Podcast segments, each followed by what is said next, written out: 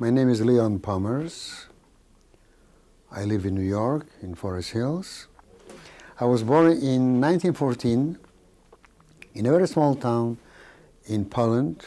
At that time it was Russia. Pruzana, P-R-U-Z-A-N-A. There were 10,000 inhabitants, of which 6,000 were Jews. At an early age, when I was three years old, I touched a piano and I started to play. That was for me one of the most ecstatic experiences of my life. And since then, I have shown ta- musical talent and I play the piano.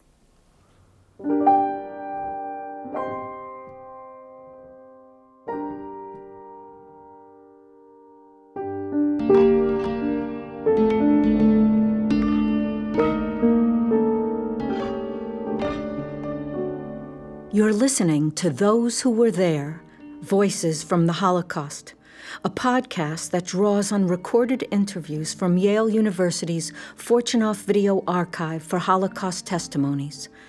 I'm Eleanor Reissa.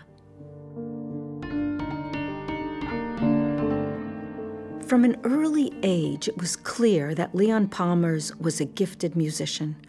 When he was just seven, his parents sent him to live with an aunt and uncle in Warsaw so that he could study piano. Three years later, his aunt and uncle left for Palestine, and Leon returned to Pruzhana, where he lived with his parents and two sisters. His father was a successful businessman, and together with his four brothers, owned a local brewery. Leon's career as a concert pianist took off when he was still a young man. He landed a coveted spot at the State Conservatory of Music in Warsaw and performed across the country in concert halls, cafes, and theaters. In 1938, Leon's father died.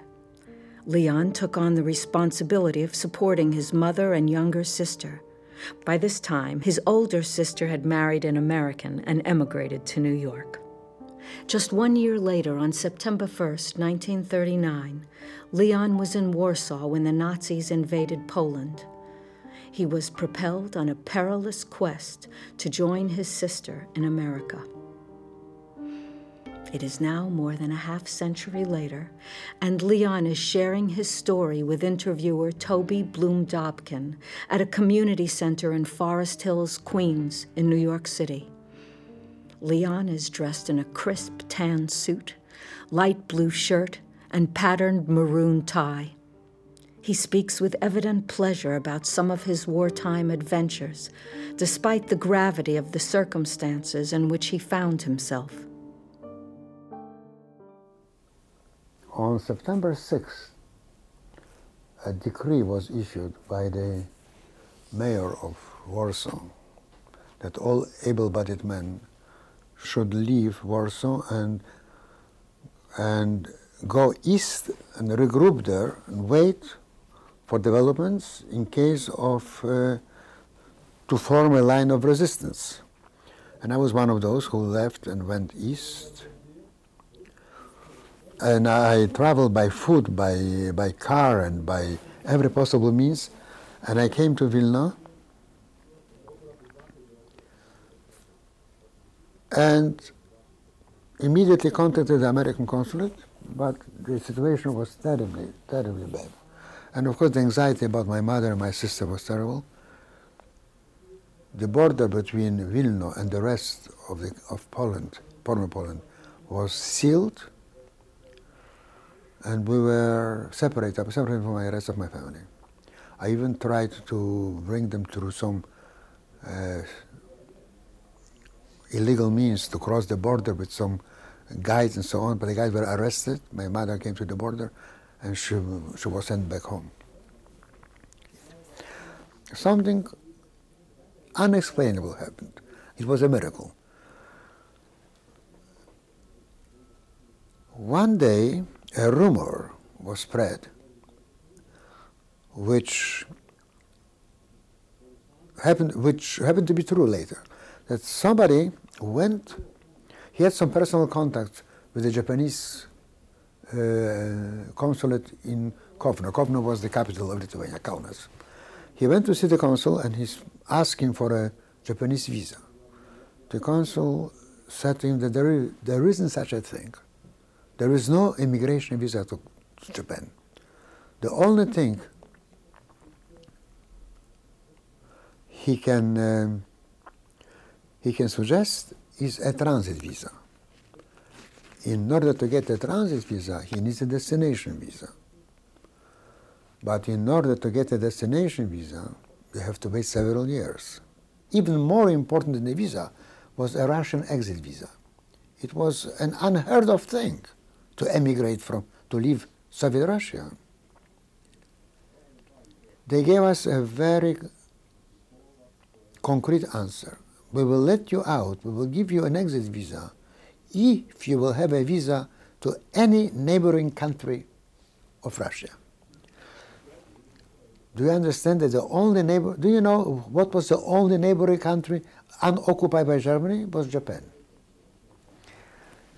To think in Vilna about Japan, I, don't think, I think to think about Mars now, it's much easier to visualize Mars than at that time to be in Vilna and, and even the word Japan some. But, well, let's try. And this man went to Japan. That was how I, he went to Japanese consul. And I said to him, the only thing I can advise you is to go to a Dutch consul and ask him for a visa to Curacao in the, in the Caribbean. There wasn't even a Dutch consul, there was a, a commercial attaché who had a Philips store.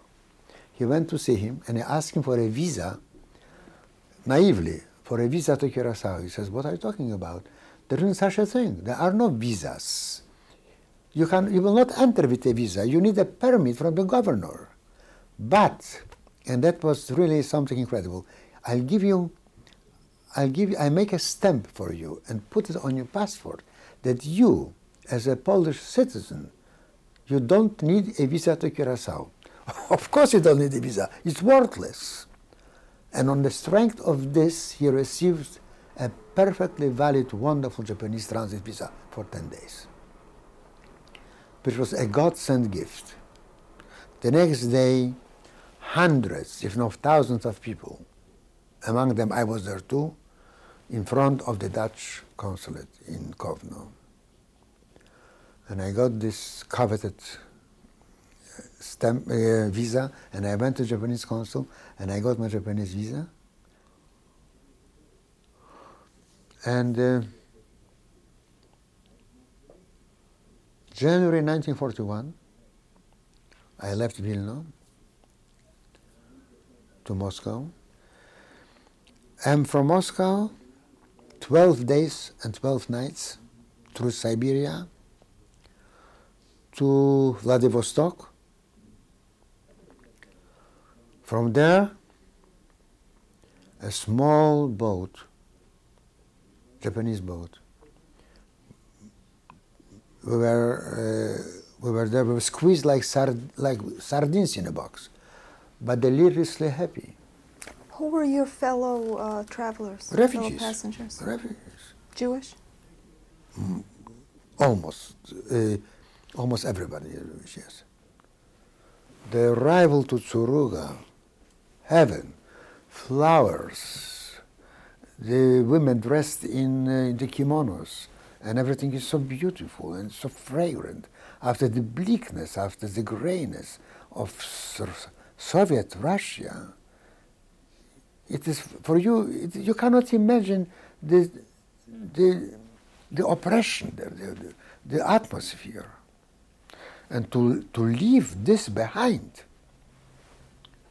You know, that all of us, after all, almost everybody left someone. We couldn't it, it, wasn't, uh, it wasn't a leisurely trip. From there, and that was, you know, on the boat, we were met by the representatives of the Jewish community in Kobe. There were most of them uh, Russian Jews from Manchuria who settled in Japan. And they gave us a blanket affidavit. Every Jew who lands in Japan is guaranteed to be supported because the visa was for 10 days actually, to be, to be uh, supported by the Jewish community. And that was acceptable for the Japanese authorities under the condition that they will be, will be all centered in one town for them to have a better control. That was a police state. Only in Kobe we, had, we were allowed to live. That I arrived in Japan in February 1941. 1941, February. And uh, I was hoping all the time to get my American visa. Each time something, a delay, each time something new, each time was postponed. And this postponement and this delays lasted till July. And I was staying, I was prolonging each time for a couple of months. I succeeded. I answered an ad in a paper given by a Japanese violinist who looked for a pianist to accompany him, to work with him. And he was a, a Japanese aristocrat who was a terrible violinist. he made my, made my life miserable musically, but he helped me a great deal with prolongation of the visas because he knew the authorities too.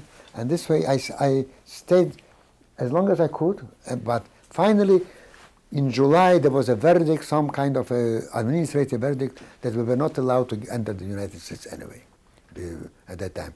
So I was officially refused in July a visa to, to the United States, and I was left with nothing. What would, and how long had you been in Tokyo? I mean, what was your Seven months. Could you uh, give me a, a, picture of your life there, the surroundings, maybe contact with, with both uh, other refugees and the local population? Well, I stayed in Japan seven months, but my whole life, my, my whole life was centered on getting a visa to get out. That was the beginning and end of the day. And I wanted very much to practice. I wanted very much to practice. When I went to the piano the first time, I broke down, I cried. Where did you find the piano? I, found, I found the piano in some kind of uh, of institution. I don't remember. Then another uh, interesting thing was that the press attaché of the Polish embassy, who actually took me under his his uh, wings, he was himself a newspaperman and a writer. He arranged for me for a radio broadcast in the Tokyo radio. And I played this concert there. Then the, my fee, which was quite considerable, for me it was a great, was in a, I've never seen it before in Poland, in a beautiful envelope with a beautiful uh, ribbon. So, you know, all these manifestations of, of aesthetics in Japan were, for me, were something God sent.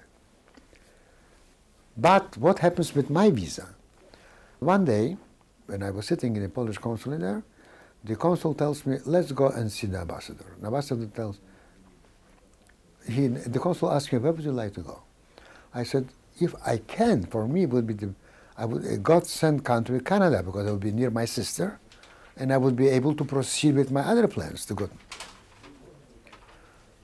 So he went with me to the ambassador's quarters, and ambassador did something quite unusual. He put his reputation on the line. What he did, he asked for an individual visa from the Canadian government. And I received a God sent gift. You can't imagine what it meant at that time to have a visa to Canada. But now begins another problem. There was no more boat available from, from Japan to Canada. No more commercial contact. To go to the United States, you cannot go, you have no transit visa. The only way from Japan to get to Canada was to go to Australia.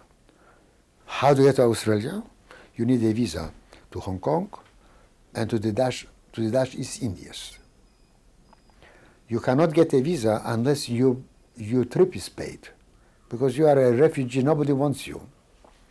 $500 from Japan through Shanghai.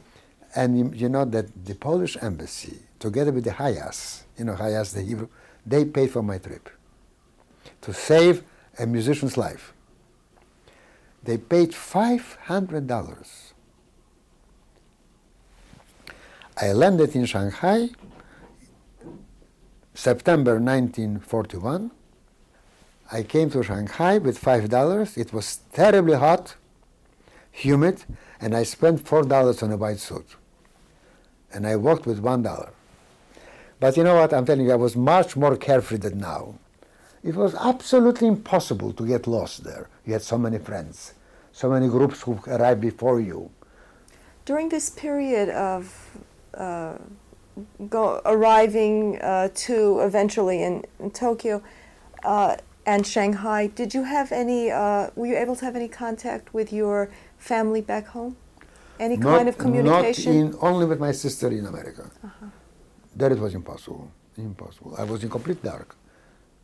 The war was going on, and the anxiety was terrible. Finally, I left. I left October 41, which later I found out was the last boat before Pearl Harbor. Because I arrived in Australia the first days of December, a couple of days before Pearl Harbor. The whole thing is unreal. When I came to Sydney and I was standing on the on the deck of the boat, I noticed somebody waving to me from afar on a motorboat. Somebody found out that I was arriving and brought me a contract to appear and to play in a literary in a, in a little theater which the, which our friends uh, established in, in Sydney. I had the job immediately. It was easier enough with, music than, than, than to be a lawyer. I stayed there for three months, but there was absolutely no possibility of going to Canada because in the meantime the war broke out.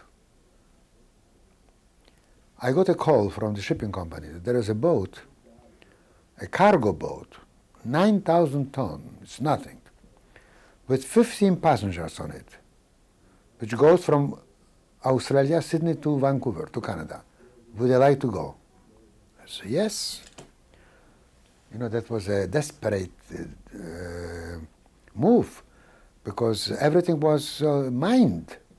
The- and only uh, out of the five, another friend went with me. No one else wanted to take this chance. And I took the chance. I went on this boat.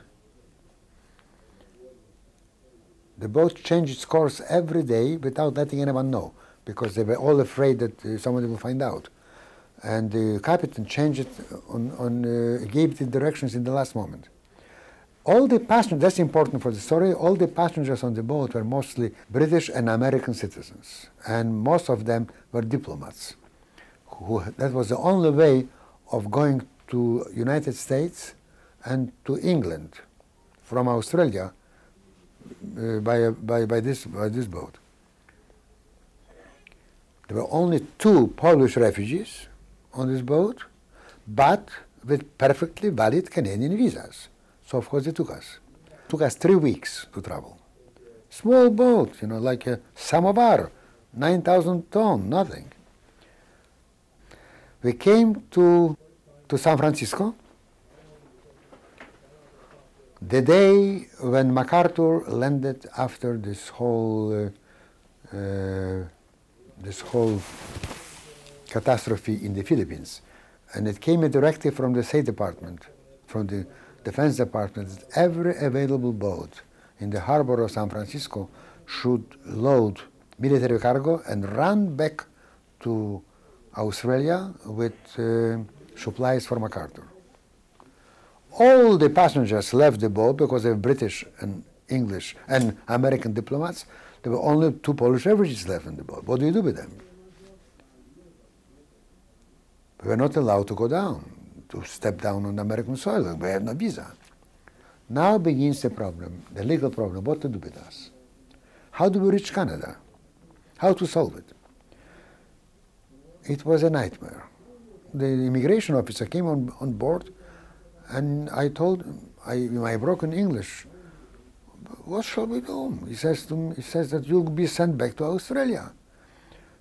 But I said, we have only a visa, one-way visa, an exit visa. We cannot go back. So we tried the name there, we tried everybody. My sister, I called her up after so many years. The first telephone call to my sister. And uh, she was trying very hard here. She had some uh, connections. There was an article in the paper here. They will, will not allow for the two refugees to sink. And the last day, exactly the last day when the boat was ready to go back to Australia, came a directive from the State Department to give us an emergency visa for three days only to cross uh, from San Francisco to the Canadian border under guard. The two criminals that we were. And the two of us went under guard to the British, to the Canadian border. That was the first time I heard on the border, welcome to our country. And I came to Vancouver in uh, February of 1942. I stayed in Canada a year and a half. I was doing very well in Canada. I was, I was playing concerts for the Canadian Broadcasting Corporation. So from Vancouver, it was, it was really smooth sailing already. I received my visa there, traveled through Toronto, and I crossed the United States in uh, Niagara Falls in an old, dirty train. I hoped I will come, you know. it will be a parade for me. I came, I crossed the border, and the immigration officer on the train asked me, also disheveled, asked me for my passport and visa. I showed him. And he tells me, okay, Leon. I said to him, what do you mean, okay? Make some fuss. Do something. It took me a, almost two years to get it. Well, I came to New York and the rest is something. It's a different story. Here I am. The moment I arrived here, I stayed with my sister in the beginning. And of course, the, you, you, you can imagine our meeting, especially with this tragic situation with our with our family. Then it was. Had you heard anything at nothing at all until the end of the war. The first, not until yes, until the end of the war. The first letter arrived in 1945. My town was liquidated. The ghetto in my town in the last days of January of 43 and the first day of February. Our people were taken on on sleighs 12 kilometers from our town to the railroad station. And then they were sealed in the cars and transported to Auschwitz. And then my mother and my sister perished. Who, who, My sister was 17 years old.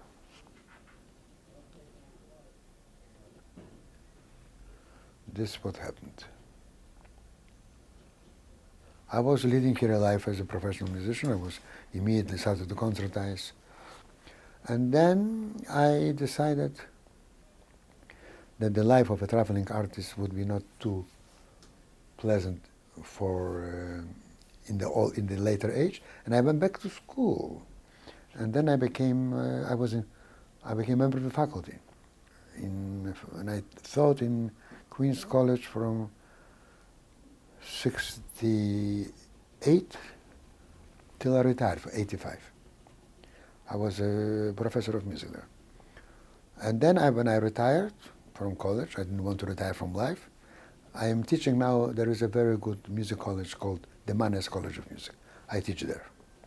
Thank you. And I would like to, in conclusion, if you have any remarks that uh, you would like to conclude the interview with, uh, I would be interested in hearing.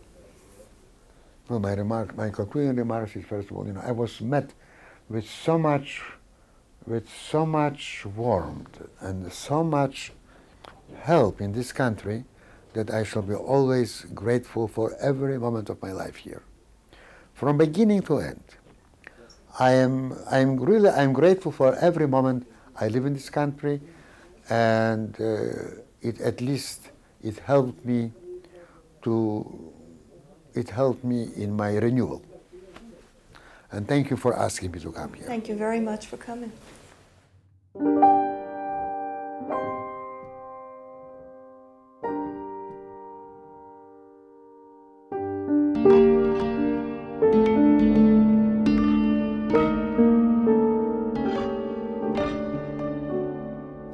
Pommers was issued his transit visa by Chiune Sempo Sugihara. He was the Japanese diplomat who risked his job and his life to save 5,558 Jews desperate to flee Europe. When Leon arrived in New York in 1943, he moved in with his sister in the Bronx. He quickly reestablished his career as a concert pianist and composer. Ten years later, he was introduced to Irene Perlman, who had also escaped Poland during the war. Irene was a widow with a young daughter named Alice, and soon the three were sharing a small house in Forest Hills where Leon's piano filled the living room. Alice Greenwood recalls that her stepfather was like a rock star. He dressed up in tie and tails, she said, and performed at Carnegie Hall, and then we went to the Russian tea room. At home, he never came to the dinner table without a jacket on. Nina Hirsch remembers her great uncle as a joyful man. He came to the Bronx for my half birthday, she said, with half the cake, half the amount of candles, and got on the piano and played half of a birthday song. He could play Happy Birthday about 10,000 ways. As a child, it was everything to me. Leon Pommers died on June 7, 2001. He was 86. To learn more about Leon Pommers, please visit our companion website at thosewhowerethere.org. It includes episode notes, a full transcript, and archival photographs. That's where you can also find our previous episodes and background information on the Fortunoff Video Archive and the Museum of Jewish Heritage. Those Who Were There is a production of the Fortunoff Video Archive for Holocaust Testimonies, which is housed at the Yale University Library's Manuscripts and Archives Department in New Haven, Connecticut. This second season is a co production with the Museum of Jewish Heritage, a living memorial to the Holocaust, New York's contribution to the global responsibility to never forget. The museum is committed to the crucial mission of educating diverse visitors about Jewish life before, during, and after the Holocaust. This podcast is produced by Nahanni Rous, Eric Marcus, the Fortunoff Archives Director Stephen Naron, and Trevor Walsh, Collections Project Manager at the Museum of Jewish Heritage. Thank you to audio engineer John Gordon. Thanks as well to Christy Bailey Tomachek, Joanna Aruda, Noah Guto Ellis, and Inga Dataya for their assistance. And thank you to Sam Kassow for historical oversight and to photo editor Michael Green, genealogist Michael Leclerc, and our social media team, including Christiana Pena, Nick Porter, and Sarah Barber. Leova Gerbin composed our theme music. Thank you as well to Alice Greenwood and her family for providing archival photographs and background information. Special thanks to the Fortunoff family and other donors to the archive for their financial support. I'm Eleanor Reissa. Thank you for listening.